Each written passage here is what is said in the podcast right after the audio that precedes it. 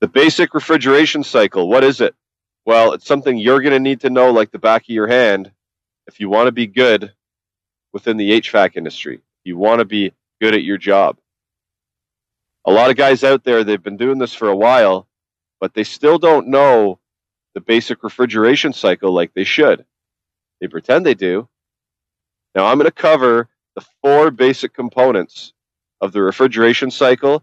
I'm going to throw in the most important accessory that I feel is the most important.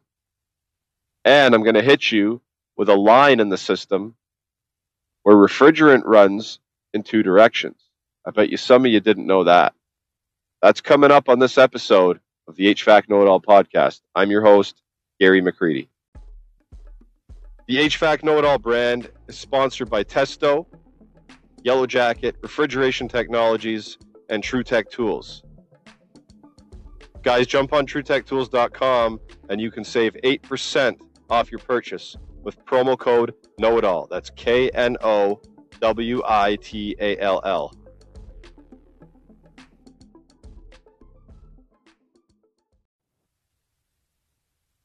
If we're going to talk about the refrigeration cycle, then we need to know what refrigeration is.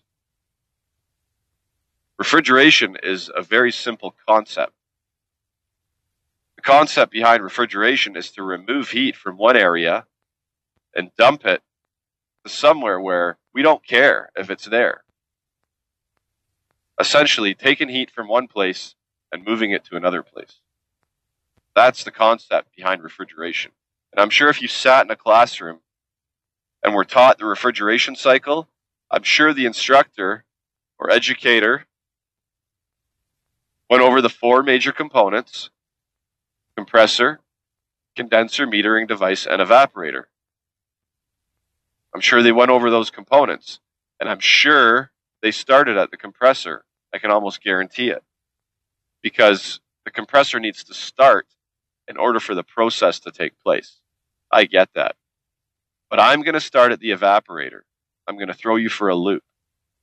Because the evaporator is where the magic happens. That's why refrigeration was invented, or the refrigeration cycle was invented, for the evaporator to do its work. The other three parts, they're just facilitators in the process. They need to be there in order to bow down to the evaporator, for lack of, of better term, so it can do its job. So that's where I'm going to start. And once I get to the condenser, you're going to understand as well why I started at the evaporator. So why put an air conditioning system into a home or an office? Well, you want to condition the air in the space. You want to remove heat. You want to remove moisture from that air. So it's comfortable for the occupants. And that's what the evaporator does in the system. It removes heat. That's why I say it's the most important part, because that's where all the magic happens. An evaporator's sole purpose is to remove heat from the medium that you're trying to cool. Now, I say medium because you could be working on a chiller trying to cool some water, uh, glycol, or brine. But we're going to keep it simple and we're going to focus on air. So, an evaporator's job is to remove heat from the air. Now, heat can come at you in two different ways latent heat and sensible heat. Latent heat is the heat removal where a change in state takes place, like water vapor to water you're removing moisture from the air. Sensible heat is when you start dropping the temperature of that air. So those are the two different heat removals that your evaporator is responsible for. Now, the refrigerant inside the evaporator, when it enters, it enters as a flash gas. Now, what that means is when it moves through the metering device, it enters as a liquid. But when it hits the other side of the metering device, the entrance of the evaporator it's a flash gas. Now, rule of thumb is 75% liquid, 25% vapor. As that mixture moves through the evaporator coil, what will happen is that air will move across the coil as well, and that air will give off heat to the evaporator. The evaporator will absorb the heat by boiling off the refrigerant inside. A perfect example of this is a pot of water sitting on a stove. If you don't turn that stove on, nothing will happen. As soon as you turn that stove on and that element heats up, pretend the element is the airflow across the evaporator and pretend the water is the refrigerant. Okay? When you turn that stove on, the element heats up. That water starts to absorb heat from that element and starts to boil off. As it absorbs heat from the element, it's actually cooling the element. Believe it or not, I know the element's glowing red, but because it's giving off heat to the water, that water's boiling off. That water's actually removing heat from the element. It's the same thing that's happening inside the evaporator. The air moves across it. 75% liquid starts to move through the evaporator. As it moves through the evaporator, it absorbs heat from that air and starts to boil off. That is how the evaporator works. Now, as that refrigerant moves towards the end of the evaporator in a normally working system, all of that liquid should have boiled off. So we should be left with only vapor. But that vapor will continue to absorb a bit of heat. That is your superheat. That is known as superheat. And we need some evaporator superheat to ensure that we don't send liquid down the suction line back to the compressor. So when that refrigerant enters the suction line, it's a low pressure superheated vapor. Okay, that moves back towards the compressor. Now the compressor, that is the heart of the system. Okay, it needs to be powered up in order to pump so we can move refrigerant. Now, the compressor is only designed to pump vapor. It's not a liquid pump, it's a vapor pump. Okay, it takes low pressure, superheated vapor and pumps it to high pressure, superheated vapor. It's the heart of the system. And it also generates heat. We got to get rid of that heat somewhere. Okay. So We've talked about the evaporator absorbing heat from the air, moving through the suction line as a superheated vapor into the compressor as a low pressure superheated vapor. Compressor starts up, it pumps, it's a vapor pump, remember, it can't pump liquid, it's not supposed to, can damage it. We're going to pump it out to a high pressure superheated vapor. Okay, we're going to move down the discharge line to the condenser. Now, what's the condenser's purpose in a system? Now, you'll understand why I started at the evaporator. The condenser's job in a system is to reject the heat you absorbed in the evaporator. All right, because heat moves from one place to the next. When the evaporator absorbs that heat, it doesn't disappear.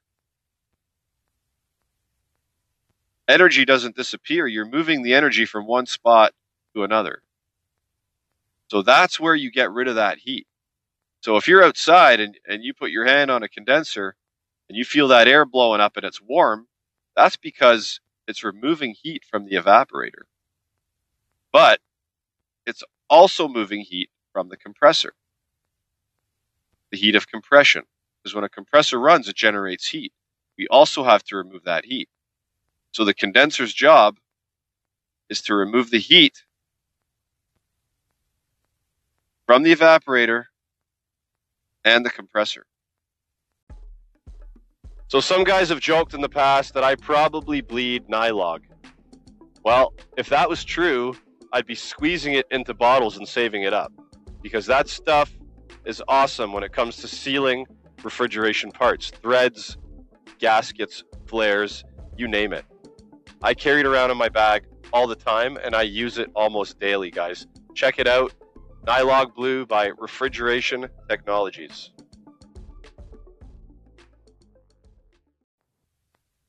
So as the high pressure superheated vapor moves into the condenser, what will happen is we'll start to reject heat. Reject heat from the evaporator, reject heat from the compressor. as we're rejecting heat from that refrigerant, it will start to condense. It will start turning into a liquid. Think about water vapor in the air touching a cold glass or a cold window. Almost instantly, it turns to a liquid. So similar to what's going on going on inside your condenser, you're going to have that high pressure vapor cooling inside the condenser. It's going to condense into a liquid. Now at the end of the condenser, we should be left with a full column of liquid, which will continue to cool. That added cooling is known as your subcooling. If you remember back at the evaporator, when we boiled off all the refrigerant and we were left with vapor, it continued to absorb heat. That was known as your superheat. And the condenser, it's the opposite. We condense the vapor into a liquid. And at the end of the, the condenser, we're left with a full column of liquid. That will continue to cool, and that is known as your subcooling. So now that we've moved that refrigerant through the condenser, and we've changed the state from a vapor to a liquid, we now need to move through the liquid line. It's called the liquid line because it should be liquid in there. Now we want a full column of liquid to hit our metering device. Now, what is the metering device for? The metering device is to create the pressure drop that we need. It's to regulate the flow of refrigerant through the system. So I talked about flash gas. So we want a full column of liquid so we have the correct flash gas going through that metering device. So if we if we didn't have a full column of liquid, if we only had 50% liquid, our flash gas, our percentages, our rule of thumb, 75 and 25, 75% liquid, 25% vapor, that could be changed. Who knows what the numbers would be, but that would reduce the efficiency of the machine because we wouldn't have as much cooling going on if we're not boiling off as much refrigerant. So the metering device's job is to take that full column of liquid reduce the pressure into the evaporator, and regulate the flow of refrigerant into the evaporator. Now, there's all kinds of metering devices. There's TXVs, we have AXVs, we have capillary tubes, and now we're getting into all of these um, electronic expansion valves. So we don't need to get into all of that. You just need to know that it regulates flow into the evaporator, and it wants to see a full column of liquid in order to maintain a high efficiency within the system. So I did tell you I'd touch on one accessory, okay, outside of the four basic components, and I'm going to touch on it because I feel it's the most common, and that is the liquid receiver. Its job is to store liquid refrigerant. Okay, it's found downstream of the condenser. Downstream means after, upstream means before. So downstream of the condenser, that's where the liquid receiver is found. And its job is to store refrigerant. So let's say you have a system that's running and it shuts down and you pump down that system. It basically draws all the refrigerant from the low side and puts it into the high side. That's that's a pump down. So we need somewhere for that refrigerant to be stored if the condenser isn't big enough to hold all that gas. So that's where the receiver comes in. It holds and stores liquid refrigerant. Another good reason to have one is in a low ambient situation. Let's say you have to run your air conditioner in low ambient conditions, like winter. It's cold outside. When the when the pre- when the temperature drops off, refrigerant pressure drops off. Okay? So in order to build that pressure back up, you need more gas. So in the wintertime, when that pressure starts to drop off, that added refrigerant that's sitting in the receiver is drawn into the system and it helps it build that pressure back up. So those are the two main reasons for pump down and storage and to draw refrigerant out in low ambient conditions to build that pressure back up. Now there is a line that goes from the condenser to the receiver. That line has actually got its own name. That's not a liquid line. I bet you most think it is. It's not. It's called a condensate line. And some of you might know this and some of you might not, but that is the only place in a refrigeration system where gas or refrigerant moves in two directions. So you have liquid re- leaving the condenser into, into the receiver, and then back from the receiver up into the condenser, you have vapor going back. That vapor going into the condenser actually pressurizes that condenser to push that liquid out. It's just like if you have a gas can.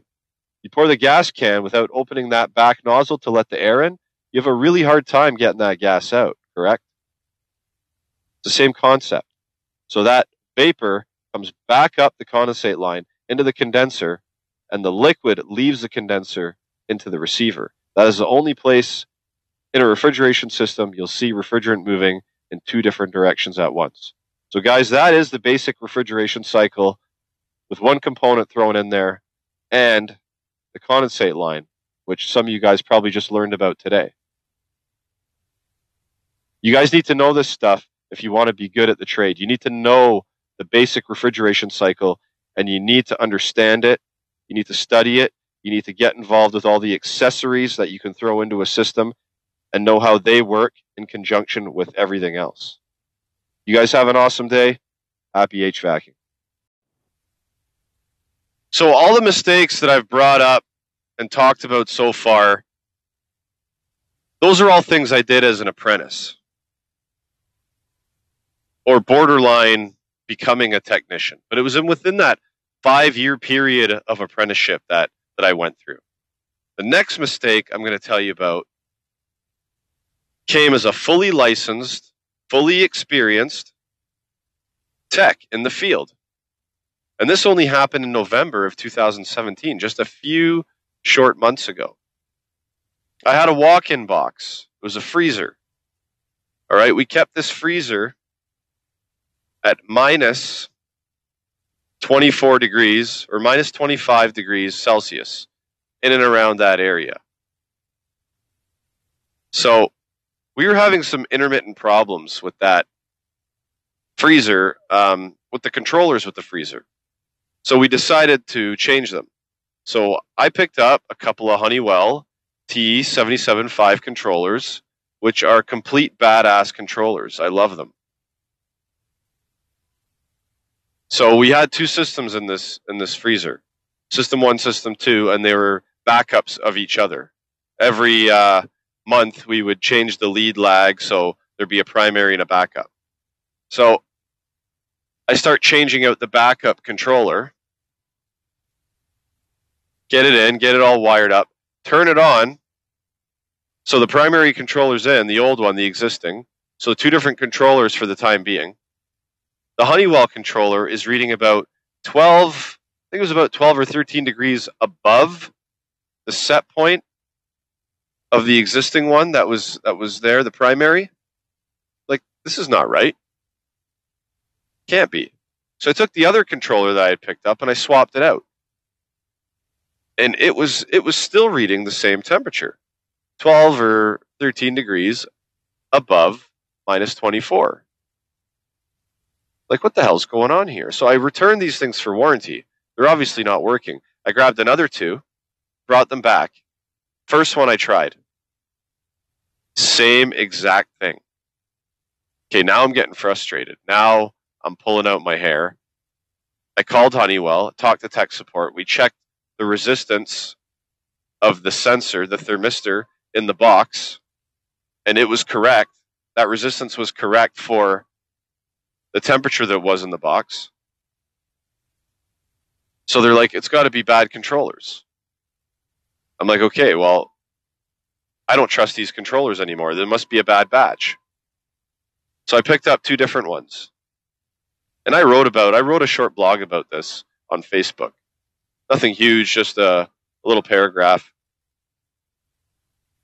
So I picked up two more controllers and different, stuck one on, the same exact thing 12 or 13 degrees difference. But this time, I didn't pull my hair out. I didn't, I didn't go crazy. I, I just looked at the controller and I noticed something that was a little, a little odd. It jumped out in front of me almost right away. I forgot to change the units of measure from degrees Fahrenheit to Celsius. That's all it was. That's my problem with all the controllers. Those first two controllers I put in were good. The third controller I put in was good. Now, I'm going to mention that same week, we had to put our dog down, our family dog. It was the first dog I ever owned. Had her for 14 years. And it's the first dog I ever had to put down. All right. I got three kids at home. My oldest son grew up with the dog as his best friend, and it was a really tough time for our family. So my head wasn't in the game the way it should have been. But I mean, it, it's no excuse. We're professionals, but at the same time, I'm a human being, so it did affect me. So that that was a that was a, a mistake that I made as an experienced tech. I called up the office and I told them right away because it was like this giant weight of anxiety and frustration and stress had been lifted off my shoulders because I was I was starting to go nuts. Like it can't be all these controllers that are bad. I must be doing something wrong, and I was. On that next Monday, we all sit in a meeting uh, every Monday morning and go around and just talk about stuff and safety and, and whatnot. And I brought it up. I said, You guys want to hear something funny? And I told everybody. And I felt better afterwards because it's like therapy, getting that stuff off your chest. And not enough guys do it. A lot of guys try to hide their mistakes from people so they don't look bad. And I've done it too. I've tried to hide my mistakes. But as I get older, I find there's no point in doing it. What's the point? I wasn't going to get fired. I've been with the company for too long and made them too much money over time to be fired over something silly like that. Everybody makes mistakes. So come clean. You might as well. So, guys, making mistakes, it's a human thing. Don't be afraid to make a mistake. Just learn from it. Don't be afraid to man up to it. And don't be afraid to own it. Because when you do that, people are, will have way more respect for you in the long run than if you try to hide your mistake and act like you're perfect. Trust me. I hope you guys had fun listening to the podcast. I hope you guys go out there and I hope you guys do your best, make a mistake, own up to it, talk about it, get that shit off your chest, and move on. You guys have an awesome day. Happy HVACing.